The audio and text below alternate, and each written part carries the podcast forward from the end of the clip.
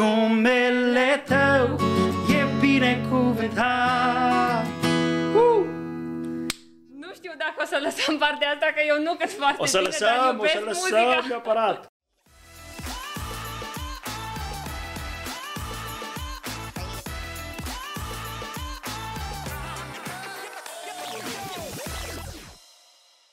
Hello, dragii mei! Bine ați revenit la un nou episod al podcastului Emisiune. Alături de mine astăzi este Beniamin Palincaș, căruia eu i-am spus greșit. L-am pus și pe afiș greșit, apoi l-am uh, refăcut. E ok, toată lumea greșește numele, deci e ok, nu trebuie să fie mare, eu știu, mare motiv de scuză. E ok, pălincaș, palincaș, toată copilăria am crescut cu confuzia asta. Deci ok, chiar nu Da. e motiv de... E Deci cine îmi nici zice măcar- pălincaș e ok. Da? E tot prietenul meu. Bun, bun, bun, că tu nici măcar nu mi-ai atras atenția că am greșit. Mi-am dat eu seama discutând cu niște prieteni și am dat repede afișul jos și l-am făcut pe următorul. Beni este împreună cu noi pentru că va participa în seara asta uh, alături de noi la tineret aici la Sfânta Treime la Beiuș și pentru că tot a fost prin zonă, am zis să profit de, de lucrul ăsta și să-l invit în uh, emisiune. Mulțumesc de invitație. Cu mare, Mare drag. onoare să fiu la Vai, a nu treia este așa ediție. mare onoare. Sau câta ediție Da. o fi? eh, Da, o să emisiune? vedem a câte o să punem, a vedem. treia sau a patra Ok. probabil. Super. Eh, Ce pot să spun? E o mare bucurie pentru mine să fiu aici în Casa Pustan, nu? Toată România știe de fratele Vladimir, de familia Pustan și cred că e o onoare și mai ales pentru misiunea și pentru impactul pe care l-ați avut de aici din Beiuș în toată România. Au ajuns și la noi la Buzia și în Timișoara și peste tot și mă simt onorat să fiu aici. E, cred că pentru noi este o onoare întotdeauna să-L slujim pe Domnul, dar e și o foarte mare și Așa e. uh, grea responsabilitate uneori, dar important este să o purtăm cu bucurie. Unde ajuns despre noi, vreau să vorbim despre tine. Oh. Deci, Beni, ce poți să-mi spui despre tine? Așa, Ce vrei să câteva afli? lucruri- Câteva lucruri generale. Păi, în primul rând, uh, sunt bănățean, ok? Da. Nu sunt din Bihor, nu sunt, sunt bănățean, acolo m-am născut, în Buziaș, un oraș micuț, lângă Timișoara, între Lugoj și Timișoara, așa au poziționat strategic. Am făcut facultate la Timișoara, am început să lucrez la Lugoj. E o, e o regiune foarte interesantă, o regiune multiculturală. Am stat pe stradă cu nemți, am stat pe stradă cu slovaci, am stat pe stradă cu romi, am stat pe stradă cu, cu maghiari, deci pot să spun că am stat pe stradă cu pe români veniți din sudul României, din estul României, ardeleni și pot să spun că e o regiune multiculturală care personal m-a ajutat foarte mult să mă dezvolt și să fiu tolerant față de celălalt, față de cealaltă, eu știu, cealaltă cultură, să pot să învăț de la celălalt. Și da, eu cred să mă simt binecuvântat că m-am născut în Banat și cred că toate regiunile sunt frumoase, dar Banatul are particularitățile lui și sunt foarte fericit că am născut acolo, deci sunt bănățean, cu alte cuvinte. Da, și este și foarte încântat să fie bănățean, după cum ați observat și voi. Când l-am întrebat eu înainte să ne vedem de unde este, uh, mi-a lăsat un mesaj atât de entuziast cu faptul că este din Buziaș și a rămas în Buziaș. Sigur, am Buziașul așa e, cumva, acolo sus, în inima mea. Cum am zis, la licență am scris despre Buziaș, la master am scris despre Buziaș, acum scriu despre Buziaș și așa, pasionat de locul ăsta natal. Uh, vezi tu că asta nu e o chestie comună, pentru că Mm. cei mai mulți dintre noi, cei care ne naștem, creștem în orașe mici, de-abia așteptăm să scăpăm de Să acolo și evadăm. să mergem la Timișoara, la Cluj, la București și așa mai Big departe. City Life. Da. Da, păi uh, am gustat viața asta de Big City Life. Am Mhm. fost, am stat în Timișoara trei ani. Bine, Timișoara nu e așa de mare. Am stat și la București. Eu personal, da, personal întotdeauna m-am, uh, m-am regăsit acolo. Acolo am considerat că e uh, casa mea, sunt prietenii mei și nu numai atâta. Uh, Am considerat că acolo, acolo m-am dezvoltat cel mai bine și a fost poate cel mai bun loc pentru mine. Așa am considerat și încă consider și sper să, să rămân acolo, nu? Mhm. Bine, deși biblic vorbind, dacă ne aducem aminte de exemplul lui Avram, îi spune Dumnezeu, ieși din casa ta, din țara ta, din rodenia ta și du-te în țara pe care ți-o voi arăta eu. Deci sunt foarte de acord și cu oamenii care se reorientează, dar în același timp sunt și foarte de acord cu oamenii care vor să rămână și să aibă impact acolo, local unde eu sădit și unde a plantat Dumnezeu. Sigur, fiecare are o chemare diferită și fiindcă tot ne-ai spus despre faptul că studiezi despre Buziaș, Mm. poate ai vrea să împărtășești cu cei care ne ascultă sau care ne privesc. Um, ce anume ai studiat? Păi am terminat facultatea de istorie. Am terminat facultatea de istorie, uh, trei ani licență, doi ani master și acum sunt uh, anul 2 la școala doctorală de istorie, de fapt de, se numește școala doctorală de științe umaniste. Eu sunt la secția istorie și asta am făcut. în cele din urmă am devenit și profesor de istorie și Cam asta e. Cam asta e. Cam asta e. Dar nu știu, nu, nu, nu e avocat, nu e, eu știu, judecător, nu e procuror. E, e o facultate așa mai... Eu, știți cum? Uh, meseria didactică se bazează în primul rând pe vocație. Uh-huh. E, ca mhm. și, e ca și muzica, ok? Muzica o faci dacă Dumnezeu te-a înzestrat cu abilitatea asta naturală de a face muzică. La fel și uh, profesia didactică, dăscălimea se bazează pe vocație. Pe vocație și eu cred că vocația asta a fost puternică. Eu am pus prima dată pasiune. Am zis că banii sunt subsidiari. Deci uh-huh. sunt foarte importanți. După ce am devenit profesor, mi-am dat seama că sunt importanți banii. Da, e important să existe un echilibru yep. între lucrurile astea și, um, de fapt, eu așa te-am cunoscut pe tine. Uh-huh. Um, nu știam despre muzica ta, nu știam de tine, nu știam de numele tău. Bine, eu în general sunt un pic aeriană de și un numele pic meu ca și cântec, nu de numele meu. nu, nu știam deloc. Ah, okay, okay. Nici ca și cânte, nici ca nimic. Eu, în general, oricum sunt cam aeriană, nu cunosc foarte multă lume, eu sunt cu nasul în cărți în mare. Uh, dar am fost la conferință la Lugoj, la o conferință pentru adolescente Uh, și uh, acolo te-am uh, întâlnit în sensul că nu am făcut noi cunoștință, ci pur și simplu direct când ai intrat tu și ai vorbit și ai cântat cu ele. Și ca cei care ne ascultă să înțeleagă cum a fost atunci situația, pentru că pentru mine a fost un moment uh, de cotitură în viața mea. Beniamin, nu, nu știu cât știi tu din toate chestiile astea, afli acum o dată cu ceilalți. Um, la conferința asta de la Lugoj am fost câțiva speakeri și um, a fost o conferință de o zi întreagă, care a început pe la ora 10, dacă nu mă înșel, și a durat până seara pe la 5, cam mm-hmm, așa. Mm-hmm. Și am avut două sesiuni principale de câte 40 de minute cu fetele, eu, pot fi foarte obositoare, după cum unii dintre voi deja știți. Uh, apoi am avut pauze, am avut pauze de masă, am avut activități, uh, seminarii pe grupe și așa mai departe. Și după ce le-am obosit bine pe fetele astea, îl văd pe Benjamin cu chitara în mână că uh, își face ușor, ușor uh, loc spre scenă.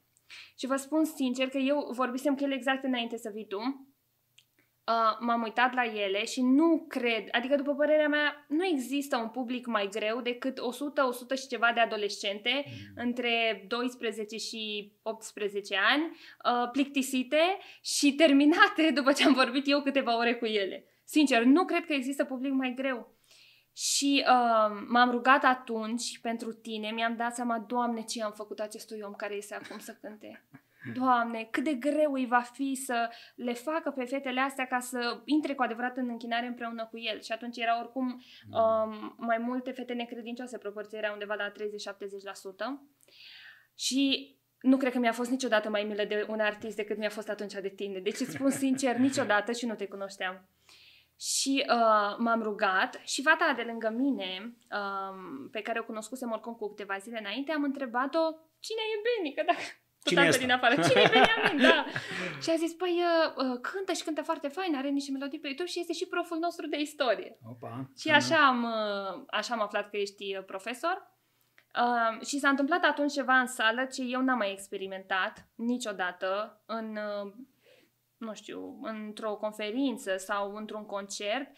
Efectiv, sala s-a schimbat ai vorbit cu fetele foarte puțin, cred că vreo 5 minute, 7 minute, maxim, maxim. Și apoi am cântat împreună două cântări, cred. Mm-hmm, cred că doar mm-hmm. atât. Da, da, da. Dar deja după prima strofă din prima cântare s-a schimbat sala cu totul. A fost ceva palpabil. Eu cred că aproape tremur acum și când îmi amintesc. S-a schimbat cu totul? Adică? Adică s-a schimbat cu totul, cu totul atmosfera din, din uh, fetele care erau foarte uh, plictisite, obosite, Uh, și așa mai departe, au devenit foarte atente, s-a făcut liniște, apoi au început să cânte cu tine Um, și a fost un moment în care eu am simțit palpabil prezența lui Dumnezeu peste noi. Pentru mine atunci momentul a fost ceva, nu știu dacă au simțit și ceilalți. Eu poate am altă explicație. Eu cred că erau șocate elevele să-l vadă pe profesorul de istorie de la oră care, uh, nu știu, le pune să scrie, să învețe și așa mai departe și îl, vede dintr-o, îl văd dintr-o dată fetele, ce face ăsta? Se pune pe scenă și începe să ne cânte. Probabil, erau, probabil erau șocate, da, nu știu probabil ce erau să șocate. Beni, deci pentru mine a fost uh, momentul ăla eu n-am văzut un public schimbându-se atât de radical niciodată, mm. știi? Și uh, asta a fost momentul în care eu te-am cunoscut și apoi noi n-am interacționat, că eu a trebuit să mai am o sesiune cu ele, tu ai plecat probabil acasă. Eu, eu, eu n-am prins, n-am prins uh, conferința. Mie mi-a spus o profesoară de acolo, de la Haru, Ana, profesoara de română, tot Ana, profesoara de română mi-a spus, hei, ai vrea să vii să cânti peste nu știu câte zile. Avem o, o fereastră de 15-20 de minute unde nu e nimeni să cânte, ai vrea să vii să cânti. Și am mers exact atunci, deci exact atunci, în alea 15 minute, nu, îmi pare rău, n-am prins sesiunea da. ta.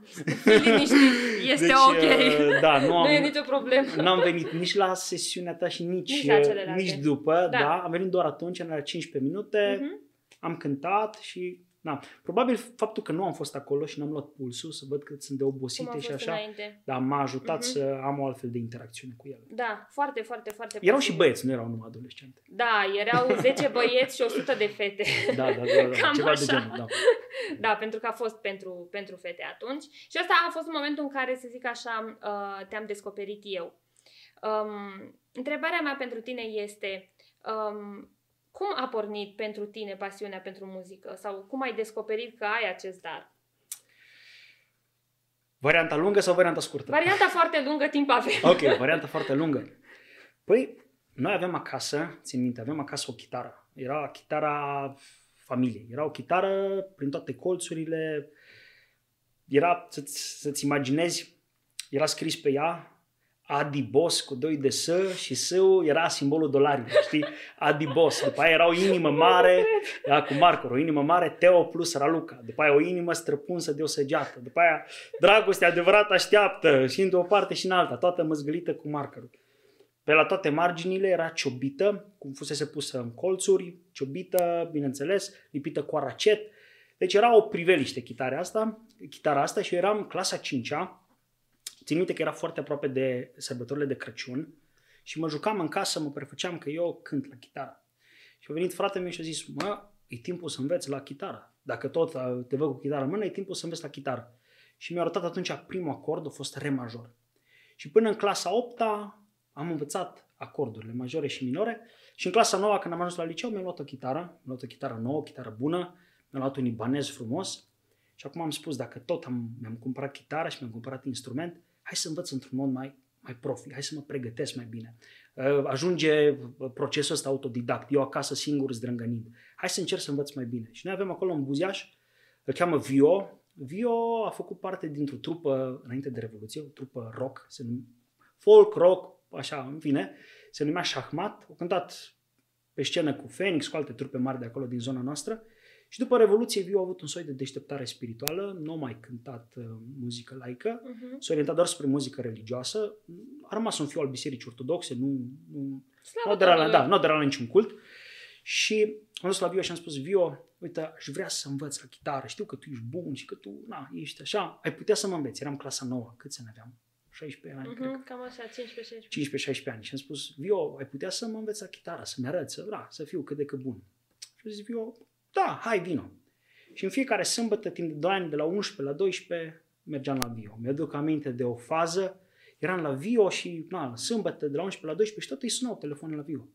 Mă, iar sună, iar sună, iar sună. El răspundea, da, mulțumesc, da, mulțumesc. Dar ce se întâmplă? Și după aceea mi-am dat seama că era ziua lui. Și chiar de ziua lui, sâmbătă, au zis, hei, nu veni astăzi că e ziua mea, chiar de ziua lui, venea și mă învăța și mai mult decât atâta, moca uh-huh. gratis, fără niciun bani de asta. Vio, îți mulțumesc, uh, a fost un lucru foarte bun pentru mine și în liceu, deja după 2 ani de chitară, mă vedeam mare Jimi Hendrix, mare Eric Clapton, mare Steve Vai, wow! La Vio nu am învățat așa, uh-huh. că n-am învățat solistică, am învățat armonie. El știa uh-huh. că noi cântăm la biserică și în liceu am zis, hai să-mi fac o trupă, să-mi fac o trupă, să cânt. Și aveam un coleg de clasă, pe el am pus clăpar, mai aveam un coleg în cealaltă clasă, el era băsarul nostru, basist, și avea nevoie de o voce de fată și o colegă mai mică, Cristiana Văduva, nu știu cine o cunoaște, și ea cântă. Cristiana Văduva era vocalista noastră și noi ne-am făcut o trupă și cântam. Cântam peste tot, la serbări, unde noi în parc, eram cu muzică religioasă, eram niște adolescenți. Uh, țin minte că odată a zis diriginta mea, uh, Beniamin, vezi că uh, vine un, avem un concert la sala de cultură și așa mai departe și aș vrea să mergi tu cu trupa ta să cânti acolo. Și noi am mers, ne-am pregătit, ne-am montat sculele și cât timp eram noi acolo, în 15 minute s-a umplut toată sala de preoți ortodoxi. De preoți și de, și de măicuțe ortodoxe, era toată sala plină, eram numai eu și colegii mei, nu eram în alb, îmbrăcați, aveam eu știu, um, curele la vedere și așa, eram în tenis și eu erau, că toți acolo eram în sutană, cu barbe, în haină preoțească și așa, noi ziceam, ce se întâmplă, ce facem aici?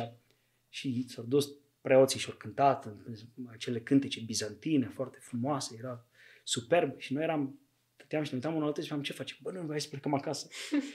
N-am avut ce să facem, ne-am urcat pe scenă și am cântat. Ce ați cântat? Am cântat Dă-mi o inimă ca ta, Iisus de la Sani. Dă-mi o inimă ca ta, Nu vrei să ne cânti Iisus. puțin din ea? Ba, nu. Cum să nu? Ia Hai să să văd. vedem începuturile lui Benny. Să văd dacă o mai știu. Era.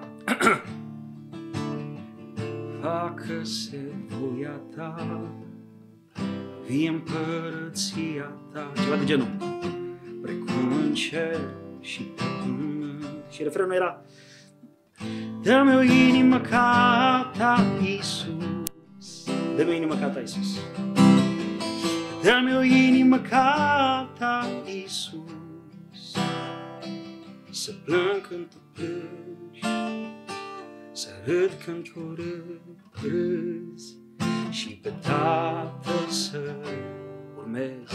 Așa era, așa era, dă-mi o inimă ca ta, Iisus. Asta era de la Sani, am cântat mai multe și după ce am terminat de cântat, țin minte că la sfârșit a venit un preot la noi, foarte așa, foarte impunător și a zis, mă băieți, aș vrea să vă chem la inaugurarea noului lăcaș de cult de la Rad, veniți să cântați.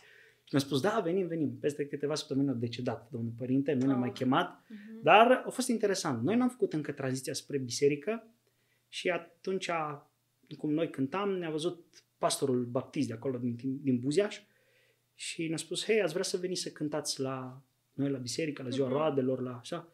Și așa am făcut tranziția spre biserică. Am început Mhm. să cântăm acolo, în biserica baptistă din Bacova, prima dată, țin minte. Și dup- Bacova e un sătul lângă Buzia și de acolo Dumnezeu a deschis na, foarte multe oportunități și am am și la confe, și la nunți am cântat și așa mai departe și cam așa am început, am început chestia asta muzicală. A fost, a fost ca o forță irezistibilă, e ceva ce nu te poți opune, niciodată n-a fost o prioritate pentru mine muzica, niciodată n-a fost, nu m-am gândit, nu mi-am imaginat în vreun fel, eu știu, vreun traseu, vreun parcurs muzical. A fost o, o, o forță irezistibilă, o chemare irezistibilă care efectiv, Mhm. parcă împotriva voinței mele m-a tras. la- Pentru tine nu a fost strategie, n-ai făcut nu, strategie pe deloc. partea asta. Nici, nici, nici nu mi-a trecut prin minte, nici nu mă gândeam vreodată că o să ajung să scriu cântece, să fac muzică și așa mai departe. La 17 ani am scris primul cântec. Exact Hai asta că- era următoarea Hai că, întrebare. hai că ți-l arăt. Te rog, Dacă tot e... te rog, te Dacă tot am rog. început să-ți arăt, la 17 ani am scris primul cântec. Uh, Eram în cameră, țin minte, m-am întors dintr-un restaurant, ce se fuma în restaurante și mirosea, miroseau hainele a tutun de numa și țin minte că am cântat, mă simțeam așa cu mustră de conștiință, nici mai știu unde era. Era așa cântarea. Mm, cu toții venim înaintea ta acum.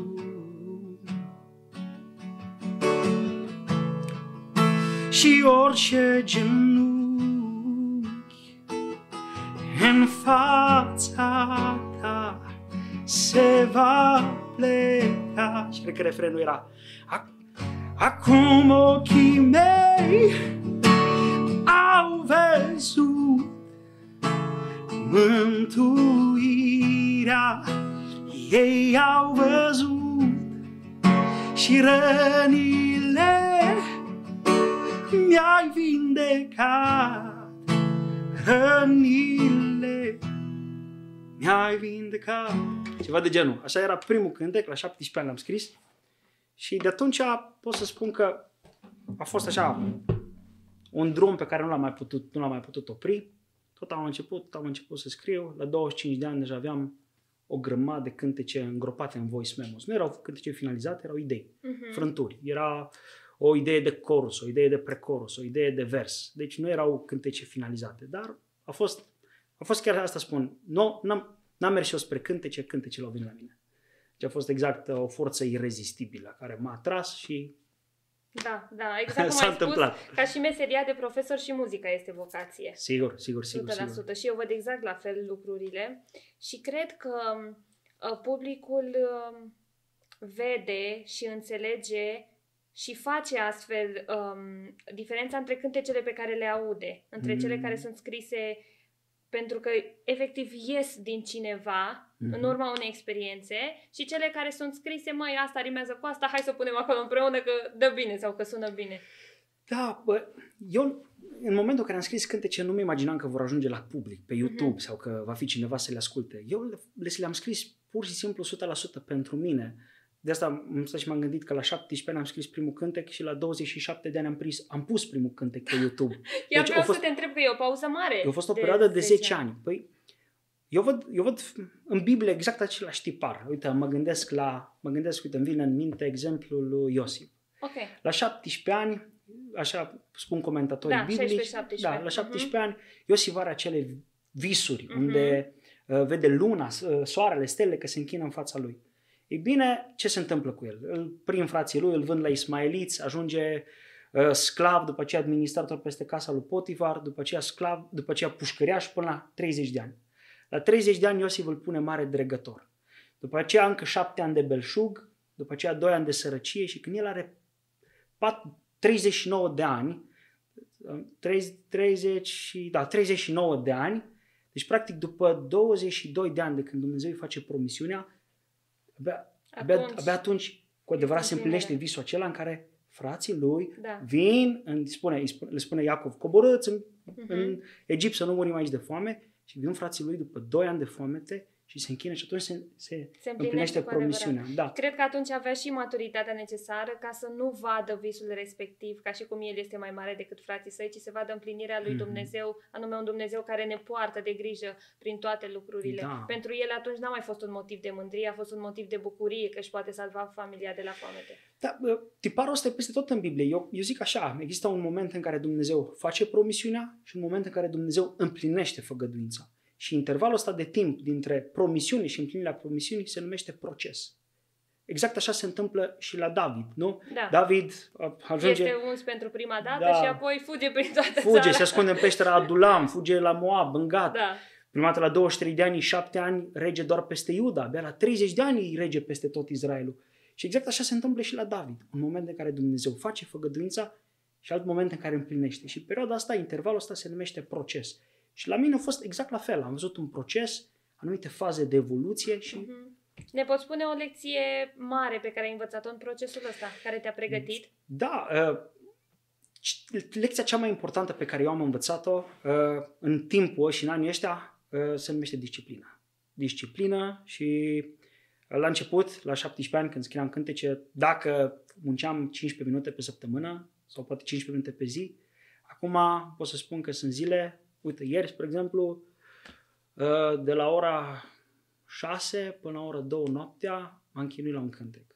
Deci sunt, sunt zile în care am și 8 ore în care stau și muncesc la un cântec și Dumnezeu m-a învățat disciplina, m-a învățat să am standarde înalte, m-a învățat să nu fușăresc lucrurile și cred că uh, fiecare, fiecare, fiecare are, are de învățat, are de învățat disciplina în, în, în domeniul în care Dumnezeu îl cheamă. Și pe mine asta m-a învățat în ăștia. Eu n-am stat niciodată bine la capitolul disciplină și pe mine asta m-a învățat în ăștia 10 ani, dacă e, m-a învățat să fiu un, un om disciplinat și un artist disciplinat. Uh-huh. Și cumva, cumva, nu, zic că asta mă ajută și e, e un obicei foarte sănătos, un obicei foarte sănătos. Să fii disciplinat, să ai exercițiu, să ai o rutină, o rutină a compoziției, o rutină a, a, a songwriting-ului, o rutină a, a, a muncii, pentru că așa binecuvintează Dumnezeu. Adică din sute de idei pe care le ai, una, două sau trei sunt premium, sunt valoroase, sunt wow.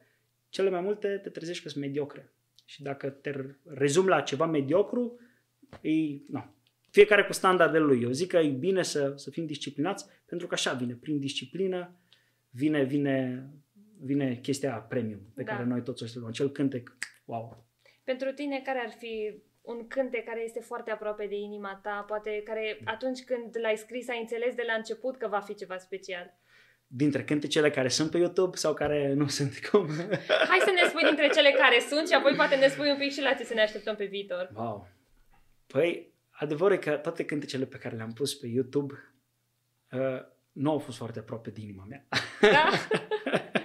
atunci înseamnă că trebuie să te mai vulnerabilizezi față de noi, Beni. Da, da. Adevărul e că uh, am ținut cont de anumite criterii când am pus cântecele pe YouTube, dar uh, cântecele care sunt foarte aproape de inima mea poate nu sunt așa de, eu știu, așa de cu priză la public. Sunt mai... Da, nu sunt genul worship, să zicem. Da, nu, poate sunt worship, doar că sunt poate prea personale, uh-huh. unul la mână și poate doi la mână sunt, nu știu, oamenii, oamenii au nevoie să asculte alt tip de mesaj. Eu cred că muzica trebuie să fie despre speranță, muzica trebuie să fie despre planurile lui Dumnezeu și poate cântecul meu favorit e o jelanie, un cântec de jale, de lacrimi, de, de suferință și eu cred că oamenii au nevoie să audă Biblia și Scriptura și Evanghelia lui Pavel, așa uh, expusă în frumusețea ei, o Evanghelie a, a nădejdii, a speranței, nu? Cum spune mhm. Sfântul Apostol Pavel, da. o speranță care nu amăgește. Da. Și eu cred că asta și întotdeauna am căutat să fie mesajul. Noi asta avem în muzica noastră creștină, mesajul. Mesajul care trebuie să rămână simplu și accesibil tuturor. Uh-huh. Poate cântecele de pe YouTube nu au fost neapărat cele mai aproape de inima mea, dar uh, sigur au fost din inima mea și din inima tatălui, pentru că, cum spunea un... Inspirația de acolo vine. Da, cum spunea un mare artist laic, până la urmă, spunea, cântecele nu se scriu, se primesc. Uh-huh. Și cred că exact același, același lucru se întâmplă și cu mine. Am înțeles. Bun. Uh, lasă-mă să push back a little. Ok.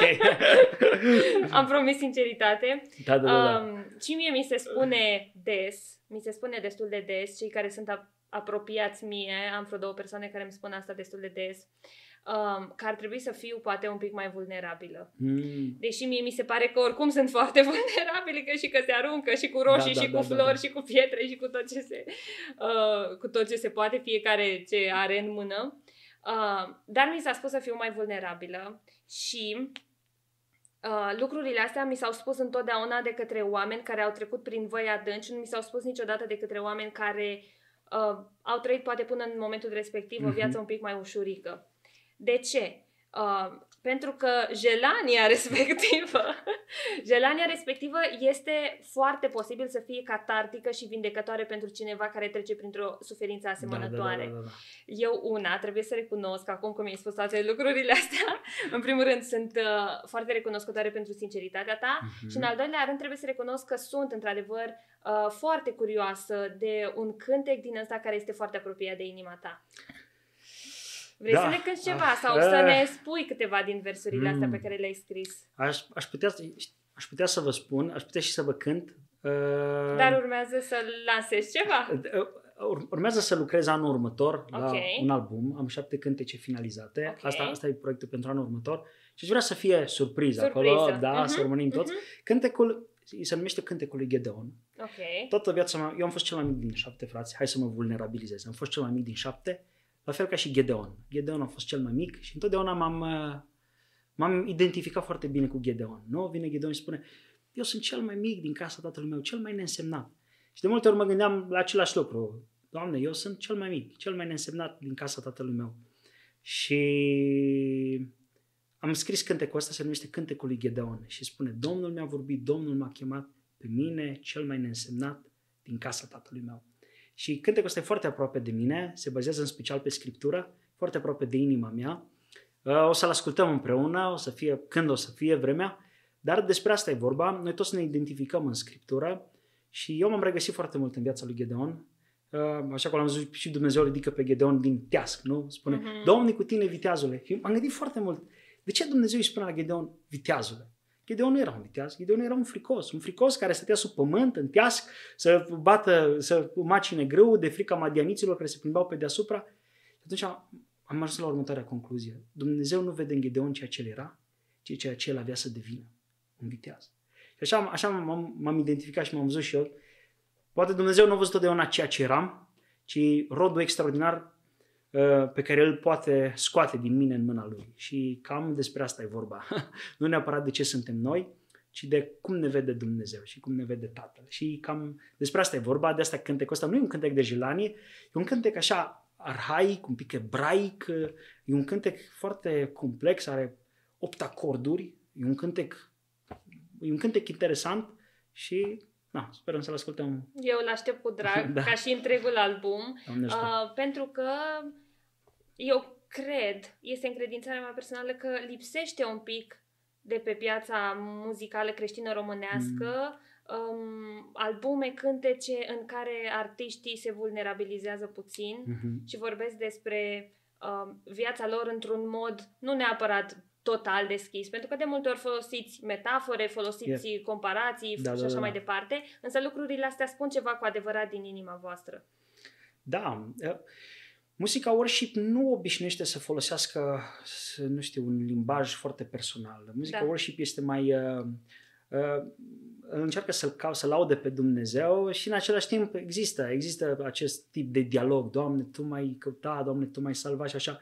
Dar muzica worship nu ar vine neapărat și pune în, în, în valoare experiențele noastre personale. De asta cred că uh, poate uh, nu-i greșit, pe lângă muzica worship, să încercăm să transmitem oamenilor, nu, nu, publicului, să încercăm să transmitem și a- altfel de cântece, poate mai intime, mai vulnerabile, mai personale, dar cred că, în special, uh, tipul de discurs din cântece ar trebui să fie să-L onoreze pe Dumnezeu. Da. Știi? Poate nu neapărat experiențele noastre personale sunt bune, le putem pune în cântece, doar cred că ele, știi, sunt un pic înșelătoare. Adică ne, ne pot... Înțeleg ce vrei da, să spui. Știi? Mhm. Dar eu, eu, cred, eu cred că uh, există, există și spațiu, și spațiu pentru sentimente. Noi trebuie, noi suntem ființe sentimentale, avem nevoie să râdem, să plângem. Și există spațiu și pentru sentimente, dar cumva să le ducem spre Dumnezeu, spre Dumnezeu și să ne dăm seama că de fapt Dumnezeu e cumva e și tatăl nostru și mama noastră. Da, este și centrul și echilibrul nostru, mai atunci când avem, mai ales atunci când avem uh, un dezechilibru emoțional. Mhm. Eu uh, am trecut de câteva ori prin lucrul ăsta, cu toată sinceritatea, și uh, într-adevăr Dumnezeu este cu adevărat, Hristos este cu adevărat stânca aceea, stânca vacurilor de care ne ancorăm, căci altfel șterge viața cu noi pe jos. Așa e, În așa e. mare. Clar, clar, Da. clar. O altă, o altă parte pe care voiam să o ating este exact um, partea asta a, a versurilor, a scrierii versurilor, Mm. pentru că din melodiile pe care tu le-ai lansate sunt trei deocamdată, așa e? Trei, La tine trei, pe canal, trei, dar trei. știu că mai scrii și pentru alții. Am, am, am, am mai Deci, scris, am mai așa e? scris, dar aș, nu foarte mult, nu foarte mult, am mai Mhm. scris, da, am mai Mhm. scris. Uh, Din cele pe care tu le-ai lansate, eu am observat ceva, adică un fil roșu care mi se pare mie că le leagă pe toate Mhm. și anume um, folosești foarte mult cuvintele Scripturii în cântece. mhm. Practic ei uh, versete din Vechiul Testament, din Noul Testament, dar care au aceeași tematică um, și care împreună oferă o imagine mai amplă a subiectului respectiv. Mhm. Mi se pare că ceea ce faci tu în versuri e un fel de corelare ca etapă a studiului biblic. Cam asta mi se pare că faci în versuri. Uh, Uh, este așa sau am eu, uh, sunt păi- eu prea cu studiu și le văd peste tot? Nu, nu, nu, nu. Chiar, chiar este așa, chiar este așa. Uh, știi cum e? Noi, artiștii creștini, trebuie să avem o sursă de inspirație. Da. Știi, și te spui, de unde ți iei? Există două posibilități. Unu, îți iei inspirația din Evanghelia folclorică, pe care Mhm. o știm toți. Evanghelia aceasta populară. Uite, să vă dau un exemplu de Evanghelie populară, povestea lui Noe. Da. Noe. Noe s-a dus neprihănit în generația lui și a spus tuturor că să pocăiți-vă că vine potopul. Biblia nu spune asta. Domnul Iisus spune că venirea Fiului omului va fi ca în zilele lui Noe, când a venit potopul și n-au știut nimic. Mhm. Și, deci noi de multe ori avem Evanghelia asta populară în care putem să credem, folclorică, în care, Doamne, Tu, tu mă iei, Tu mă atingi, Tu un pic senzual în, în, Da. în, în, în noapte, Și un mi-ai- pic, uh, da, mi-ai șoptit, da, da, da, da, da. Mi-ai- Superficială un da, pic. mai cuprins, Mhm. tu faci lucruri noi, știi? Exact același clișee pe care le auzi și spui, muzica asta nu are niciun impact. Și atunci există o altă posibilitate, posibilitatea de a avea o relație bună cu Scriptura, o, relație de a, o posibilitate de a citi Scriptura și de a ne inspira de acolo. Și eu totdeauna am considerat că e foarte important pentru orice artist să aibă o relație bună, bună, bună cu Scriptura. Și bineînțeles că a- eu așa prima dată am avut de multe ori, prima dată am avut versurile și apoi am avut melodia. Deci așa mi s-a întâmplat de cele mai multe ori. Eu cred că noi trebuie să punem Scriptura în valoare și eu cred că, pe la urma urmei, Scriptura este acel principiu sacrosanct la ca- la care noi ne raportăm.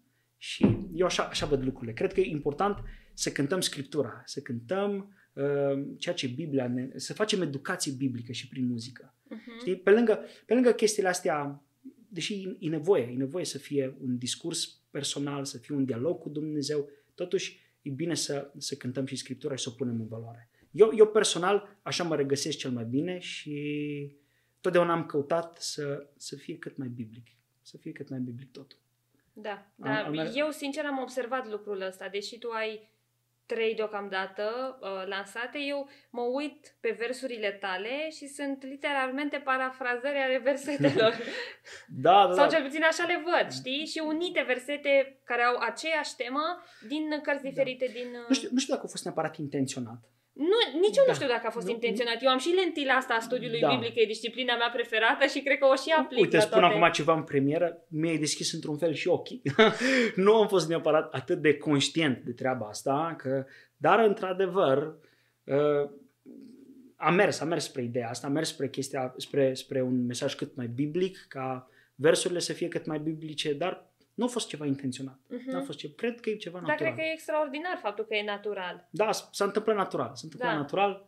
Doamne ajută, ce pot să spun? Să citim Biblia. Da, să fim destul, Să de, citi- bib- să destul citim- de plini de Biblie ca să vină în mod natural în exteriorul nostru. Da, da, eu cred că, cred că Biblia trebuie să revalorificată, pusă la loc de cinste. Îmi aduc și, și acum aminte că eram mic și m-am dus la cineva acasă și am spus, uh, "Oh, ai Biblie? Și a zis că am Biblie, numai că am pus-o sub dulap, că eu, eu picat un, eu picat un, un, un, un Picior picior, de un picior și am pus-o ca să, ca să se sprijinească și am pus acolo sub dulap. Și eu cred că Biblia nu trebuie să stea sub dulap, Da. Biblia trebuie să stea. Eu citesc doar pe telefon, așa mă simt cel mai bine. Nu o citesc Biblia în format uh, fizic, o citesc pe telefon pentru că acolo pot să-mi însemnez, îmi pun, astea sunt versetele cu predestinare, astea sunt versetele cu uh, răbdare, astea sunt versetele cu milă și așa mai departe. Și eu Mhm. am acolo, Codul tău. da, codul, codul meu și așa, Mhm. așa mă simt cel mai bine. Mhm. Eu în, pe telefon așa o citesc și oriunde ai ocazia, că ești în tramvai, că ești în autobuz, că ești în tren, că ești în avion, poți să o ai la îndemână, o deschizi și o citești. Nu trebuie neapărat să fie un timp, eu știu, special de citirea Scripturii. Scriptura trebuie să fie așa ca un stil de viață. Da, da, da. Eu recomand un timp de studiu, dar uh, după cum, ce, mai ales cei care locuiesc în orașe mai mari Mhm. și au timpul ăsta în care uh, merg de la job acasă sau de la școală acasă și au 15, 20, 30, 40 de minute Yep. pe mijloace de transport în comun, atunci este ideal când stăm în telefon să nu dăm scroll pe Instagram, să dăm scroll pe Biblie. Deși e foarte greu să te concentrezi cu Biblia în tramvai, mai ales când oamenii se înghesuie sau unii vorbesc tare, e foarte greu să te, să te concentrezi, dar e o chestie de exercițiu. Mhm. Ce m-a șocat pe mine e când am fost prima dată în Londra și eu am coborât la Subway la, la metrou și acolo mi-am dat seama că nu aveam semnal la telefon și tot încercam să intru pe Facebook sau pe Instagram, de ce n-am semnal? Și efectiv mă simțeam penibil, cum toți erau cu cărțile Cu cărți, și da. citeau și mă simțeam penibil și mă uitam la ei și spuneam, eu n-am, ni- eu n-am nimic de citit pe telefon, n-am nici Biblia, așa măcar am Biblia, știi cum e? Doamne, o mai folosești ca somnifer, o citești, poate adormi mai repede. Eu zic, dacă ești în Anglia, mai bine, mai pari și tu mai Intelectual. intelectual, da, ai ceva ce să citești și eu cred că e foarte practică la îndemână. Deci e bun și ca un, uh, ca un tertip așa, care Mhm. te salvează în momentele dificile. Da, da, da, da, da, da, da, da. Nu? Dintre melodiile tale de pe YouTube îmi amintesc că la Lugoj, atunci când eu te-am auzit pe tine prima dată cântând și de fapt ăla a fost primul meu contact, eu nu dădusem de melodiile tale pe YouTube, um, ai cântat atunci numele tău și um, asupra mea atunci piesa a avut un impact foarte mare pe moment. Atunci a fost și momentul în care eu am simțit, nu știu dacă doar eu m-am, doar în mine s-a întâmplat ceva sau dacă cu adevărat toată sala s-a schimbat, dar pentru mine atunci chiar s-a deschis ceva, s-a deschis ceva în mintea mea uh, referitor la numele lui Dumnezeu, puterea numelui lui Dumnezeu. Și în felul ăsta, după uh, ceva timp, punând eu niște piese cap la cap, um, a luat naștere un studiu pe care l-am făcut pe numele lui Dumnezeu și care, ce fain. acum când vom publica noi episodul, este făcut și pe Cireșarii sub formă de devoțional. E foarte fain, l-am urmărit pe Instagram. Recomand, recomand, foarte fain. Da, mi-a Eu- scris eu- Benny, cred că pe la ultimul, penultimul nume, Ana, ai făcut o treabă bună. Da, eu mi-am dat seama că, mă, da, dintr-o dată, cu numele tău, ce se întâmplă? Și eu zic, Benny, să știi că de la tine a fost ideea și chiar de la, de la tine a Eu fost. speram să zic asta, știi? Speram să zic Tu că de sperai la să zici, tine. bă, am avut și eu acolo un pic de contribuție. Da, cântecul tău m-a iluminat. Nu știu dacă chiar m-a iluminat, dar cu siguranță mi-a dat un imbol de care aveam nevoie. Hai să dăm atunci cezarului ce al cezarului. Da. Cântecul, numele tău, nu l-am scris eu. Ok? Ok, cine Cântecul, l-a scris? numele tău l-a scris fratele Liviu Nagoe.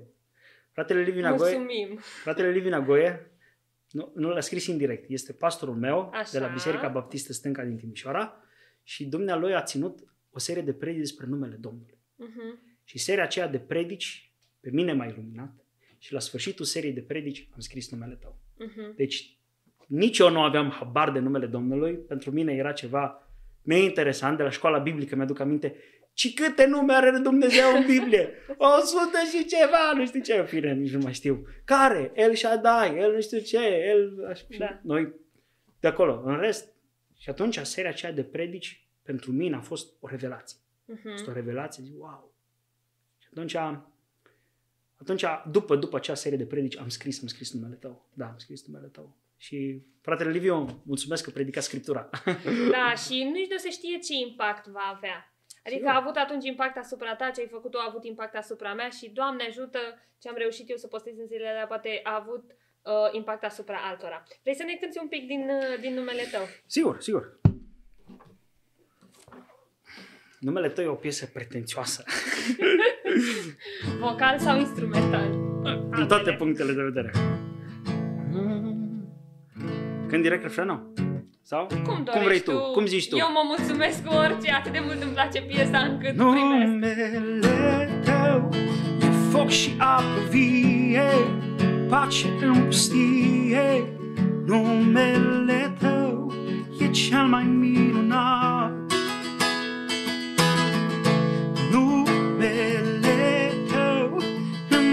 Stâncă tare, loc de apărare. Numele tău să fie lăudat. Numele tău e steag de biruință, izvor de cunoștință.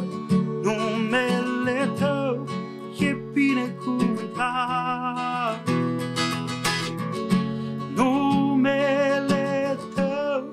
L-am chemat spre numele tău. Am strigat la tine, Doamne, am venit, căci regele meu se lasă găsi. Hai, Ana, numele tău. Numele e foc și apă vie, pace în pustie. Numele tău, cel mai minunat. Numele tău. Hai și voi. Numele tău în veci, în veci stâncă tare, hei, loc de apărare. Numele tău să fie, să fie lăudat, da, numele tău. Numele tău e steag de biruință, izvor de cunoștință. Numele tău e binecuvântat. Uh! Nu știu dacă o să lăsăm partea asta, că eu nu cât foarte O să bine, dar lăsăm, o iubesc să muzica. lăsăm neapărat. Cum să nu lăsăm? Iubesc, iubesc, iubesc muzica, deși acest talent nu l-am, poate și de-aia apreciez atât de mult pe cei care um, se dedică pentru lucrul ăsta. Te-ai descurcat foarte bine, crede-mă. Te-ai descurcat. Aș, fi, aș fi fericit să am o biserică, un public ca tine, care cântă ca tine. Deci aș fi super. Nu știu ce să zic, dar apreciez. Good job, good job, nu nu? știu dacă Good te job. cred. Da. Uh, N-am crezut niciodată că voi cânta pentru oricine, vreodată, în general.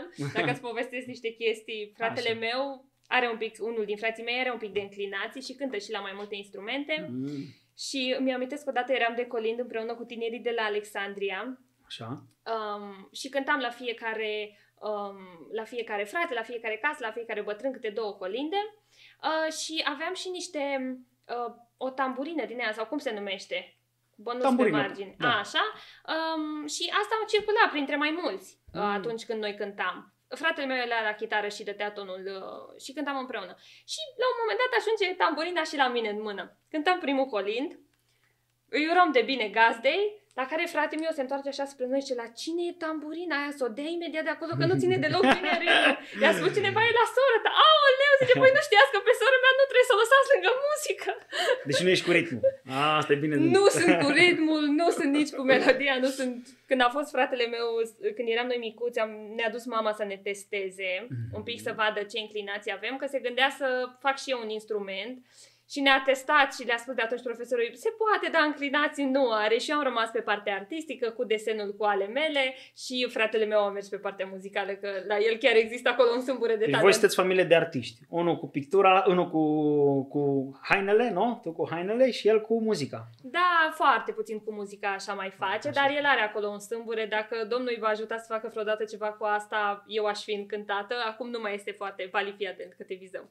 Uh, eu, aș fi, eu aș fi încântată să mai facă ceva din asta pentru că are, are har pe partea asta. Ce fain, ce fain. Da, de, e, e chestie de exercițiu. Adică chestie. E, o, e, o, e un lucru de exercițiu. Adică ține, e o rutină. E o rutină. Mhm. Muzica e o rutină. Cu cât își lefuiești mai mult asta, cu atâta Uh-huh. te trezești că devine mai ok, mai fain, mai super. Uh-huh. Dacă sunt oameni care ei cred că au harul ăsta, chemarea asta, ce sfaturi ai pentru ei? Mai în primul rând, cred că cea mai importantă parte este talentul. Ok? Deci Ok. okay. de aici pornim. Dacă ai e vocație, cum ai spus, dacă ai sau nu ai vocație, mergem pe partea asta. Ce aș putea să spun e Uitați-vă la un documentar de la National Geographic, nu? Mhm. Uh-huh. Cât poate să dureze? 40 de minute. Oamenii ăia, ca să facă documentarul, hai să ne gândim. E o echipă tehnică de sunetiști, videografi, au plecat din New York, s-au dus în uh, Africa de Sud, au schimbat, luat, au cumpărat bilet de avion, s-au dus acolo, au schimbat fusul orar, eu am mâncat țânțarii plini de malarie, s-au închis noaptea în, s-au închis noaptea în cuști metalice, nu? Ca să filmeze felina Da. când vine și Da. atacă. După cât? După 3-5 săptămâni de stat acolo, au adunat materialul video, s-au întors în New York, au predat materialul la alte echipe care l-a editat, l-a produs, a adăugat vocea unui narator și după două luni de producție avem un documentar de 40 de minute. Ce înseamnă asta? Asta înseamnă muncă. Spune acolo Domnul Iisus, rob rău și leneș celui care nu pune talentul în negoț. Nu fiți leneși, nu fiți lazy, ok? Sună dur, așa mi s-a spus și mie. Și cred că asta e un mesaj foarte important. Don't be lazy, nu fi lazy, nu fi comod.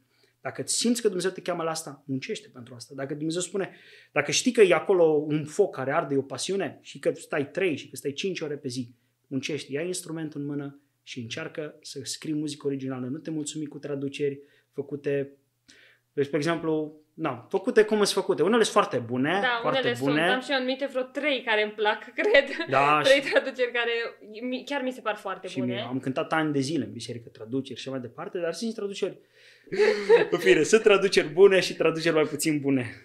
Bun, bun, bun, bun, bun. Um, apropo de partea asta cu artist uh, în România, cum este să fii artist creștin în România? Mai, Eu, eu nu sunt un artist mare, sunt un artist mic, sunt debutant, sunt primul nici n-am nici primul meu an.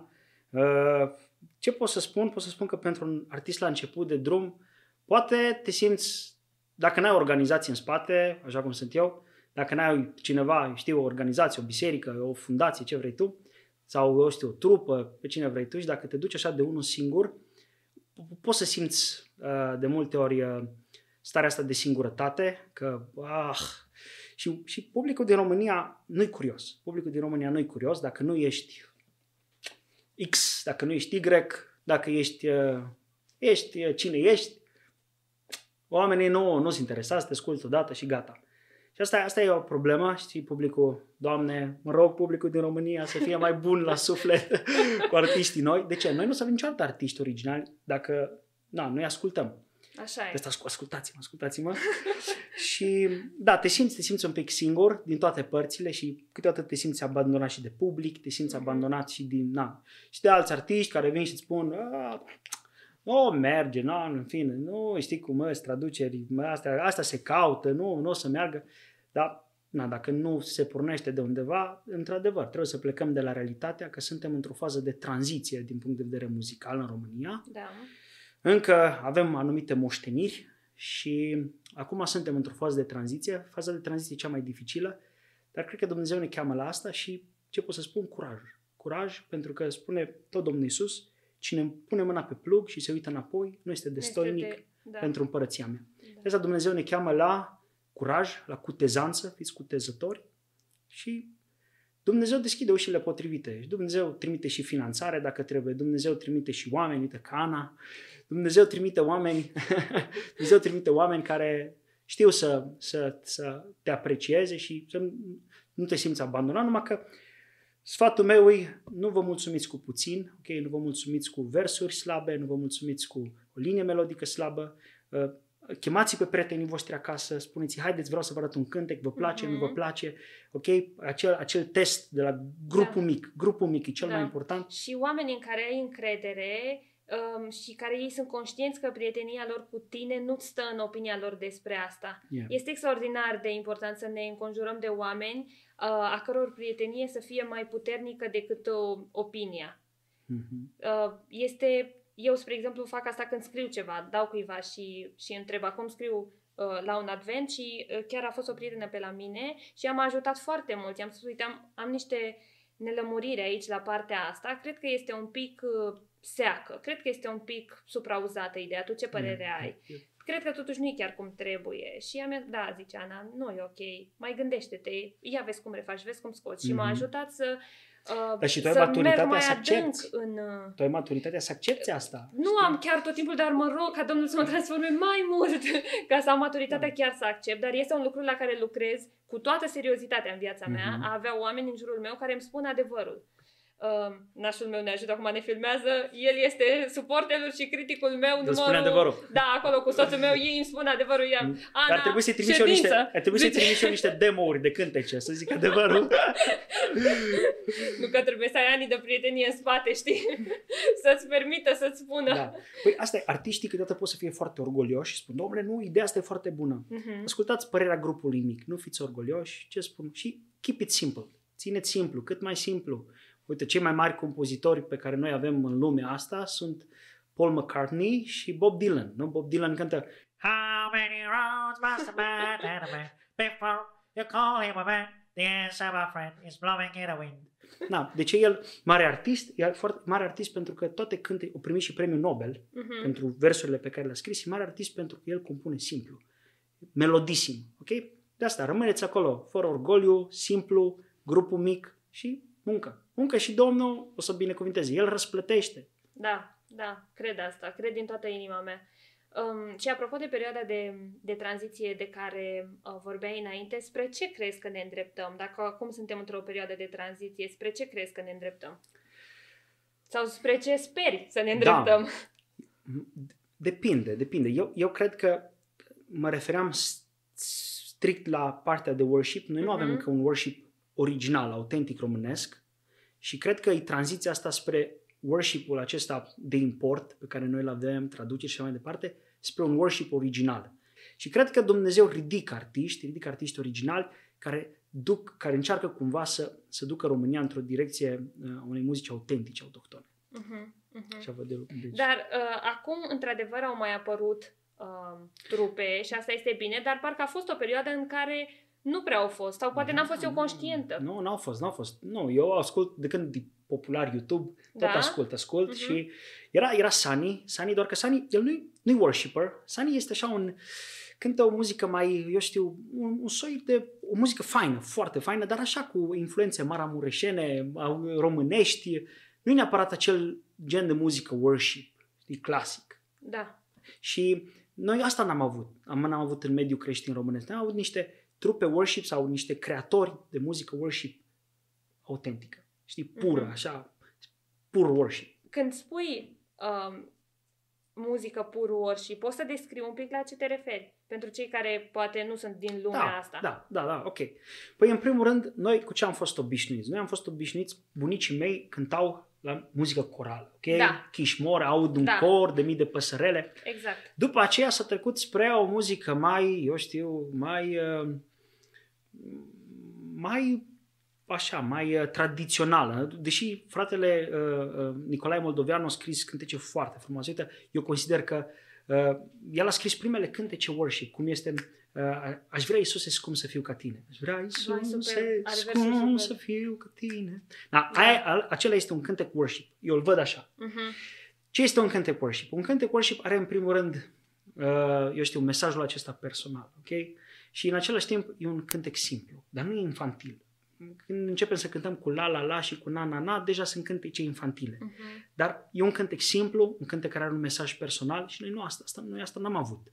Asta ne-a lipsit și cred că spre asta mergem, spre și cântecul și muzica worship este în special originală, este compusă, este de acolo, din inima artistului și noi asta n-am avut, știi? Da. Am, am, am avut modele, sigur, uh, eu știu, Bethel Music, Hillsong, am luat cântece de la ei, le-am tradus, dar noi n-am, n-am fost în stare să reproducem tiparul ăsta, modelul ăsta. Mhm. Și cred că spre asta, când spun pur worship, spre asta mergem, spre artiști care au înțeles muzica asta, Mhm. pentru că muzica worship e muzica care s-a născut în biserică. Da. În biserica ca organism internațional, ok? Da.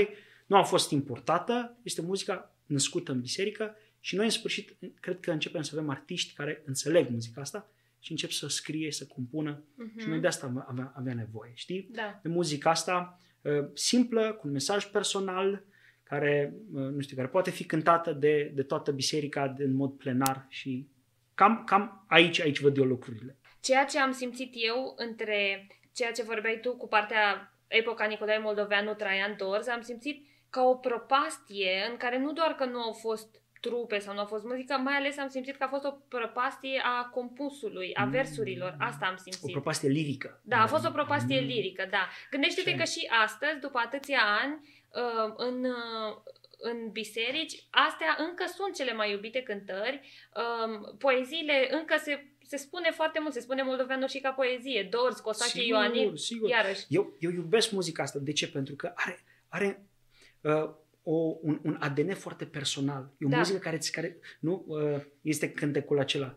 Când buzele nu mai putea, suspinul meu te-a Te-a lăudat lăudat. și mai departe. Deci, Isus al meu, prieten scump, nu? Da, din Deci, zorii tinere. Da, sunt cântece foarte personale și noi n-am avut asta. Noi, Exact. muzica, de fapt, muzica, muzica tradusă, Mhm. să nu supărăm pe nimeni, vă rog, nu vă supărați. Ok? Muzi- uh, cântecele traduse, a, tocmai asta a lipsit. Ce a lipsit? A lipsit profunzimea pentru că ele n-au fost, tradu- ele n-au fost compuse, n-au fost Da. originale, ele au fost Exact. luate, au fost traduse, Exact. nu au fost acolo prima mână, au fost a Mhm. doua, a treia. Mhm. De asta, uitați-vă cântecul celor de la, de la Revive, um, cum, um, cum îi spune, uh, mai chema să trec prin vale. Mai chema să trec prin Da. vale. Na.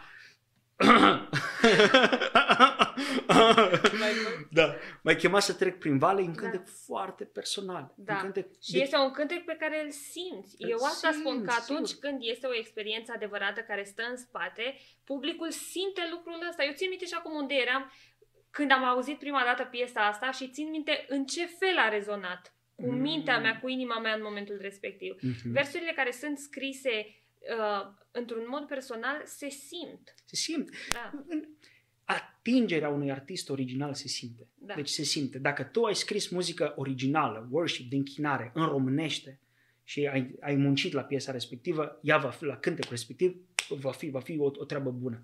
Dar dacă ai tradus și ai luat cântecele, ai încercat să le faci cât mai originale, de asta, asta e, noi totuși avem exemple și pozitive. Uite, Doamne, dăm vechea credință.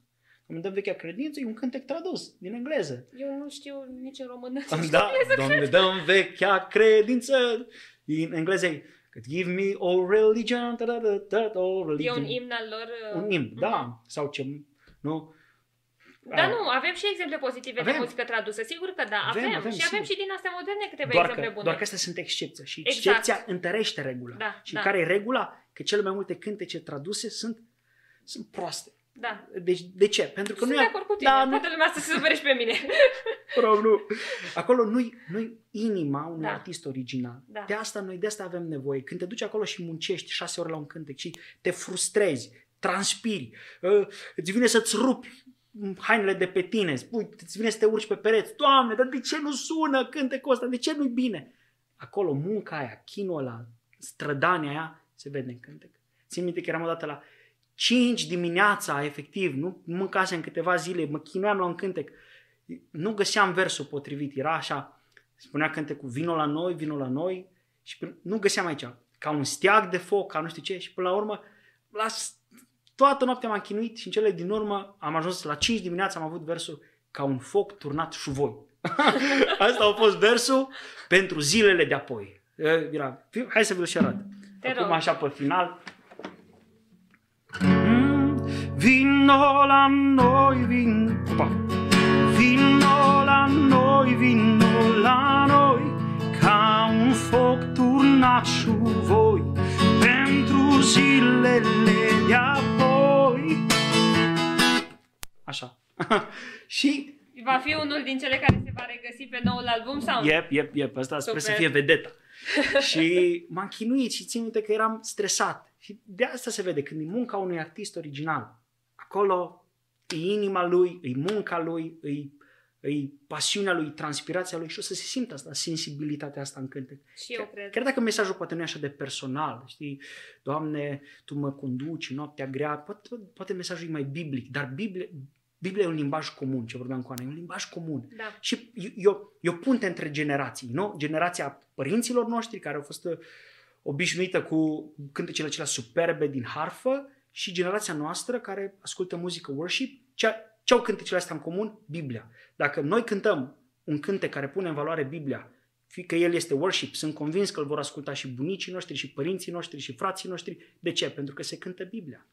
Da, da. Eu Sunt așa total văd. de acord. Eu așa văd Sunt lucrurile. total de acord și ți-am spus, mie îmi place foarte mult faptul că din cântecele tale chiar se vede aplicarea spre scriptură. Amin. Și asta este, ți-am zis, disciplina mea preferată cu studiul scripturii, este viața mea și um, îmi place să văd um, scriptura interpretată corect și în muzică. Mhm. Pentru mine de asta descoperirea ta chiar a însemnat ceva și de asta te ascult cu multă plăcere și sper ca odată cu, uh, cu acest episod să te asculte mai mulți. Așteptăm cu drag noul album. Să știi, că, să știi că nu e neapărat asta o prioritate. Știu că nu Să- este, dar Să, oamenii care... se, uh, uh, uh, atunci când ceva de calitate ajunge la mai multe inimi, Dumnezeu poate lucra prin ele, așa cum a lucrat prin uh, piesa asta despre numele lui Dumnezeu. Da, sigur, sigur. Ce să spun, a- ascultați-mă, cum zice Ana, dar în același timp nu uitați că muzica e faină, predicile sunt faine, dar Scriptura rămâne vedeta principală și Amin. dacă ascultăm, dacă consumăm mai multă muzică decât Scriptură, mai multă predică decât Scriptură, avem o problemă. Ok? Nu uitați, Scriptura rămâne vedeta. Eu așa cred și muzica mea duce spre Scriptură, ok? Cum a făcut și Ana. Au auzit cântecul și ce s-a dus? S-a dus în Biblie să caute numele Domnului. Și vreau fiecare dintre noi să punem Scriptura în valoare, fie că suntem baptiști, pentecostali, non-denominațional, nu are legătură cu religia. Biblia rămâne valoarea noastră, principiul nostru, lumina noastră călăuzitoare în viață și trebuie să o scoatem de sub, de sub uh, dulap și să o citim în fiecare zi. Super. E o încheiere perfectă, nu mai am nimic de adăugat. Um, ne bucurăm că ați fost alături de noi. Um, Beni, dă-ne un deliciu muzical așa de sfârșit, nu neapărat o piesă a ta, o piesă care ție îți place foarte mult sau care o cânti cu drag. Sigur, uite, o piesă care îmi place foarte mult. E piesa, dacă tot am vorbit despre cei de la Revive, hai să-i binecuvântăm și pe ei. Sper numai să nu uit versurile. M-ai chemat să trec prin vale, printr-un loc pustiu și ster, plin de oase ce uscate, fără viață, scop și țel, ta m-ai chemat să chem viață, Duhul celui sfânt de sus, să vestesc eliberare. Mai bine vă cânt un cântec de-al meu. Bun! Ok, mă bine vă cânt, chiar mă gândeam la asta. Mai bine, hai să Da? cânt, hai să cânt profet. Că așa e ultimul meu. Vă cânt ultimul... Vă cânt... ok, hai să cânt ultimul meu cântec, se numește Profet. Ok? Uh, e un, cânt- cred că Dumnezeu ne cheamă pe toți să fim profeți în vremurile astea, să proclamăm numele Lui. Oare să țin ascuns de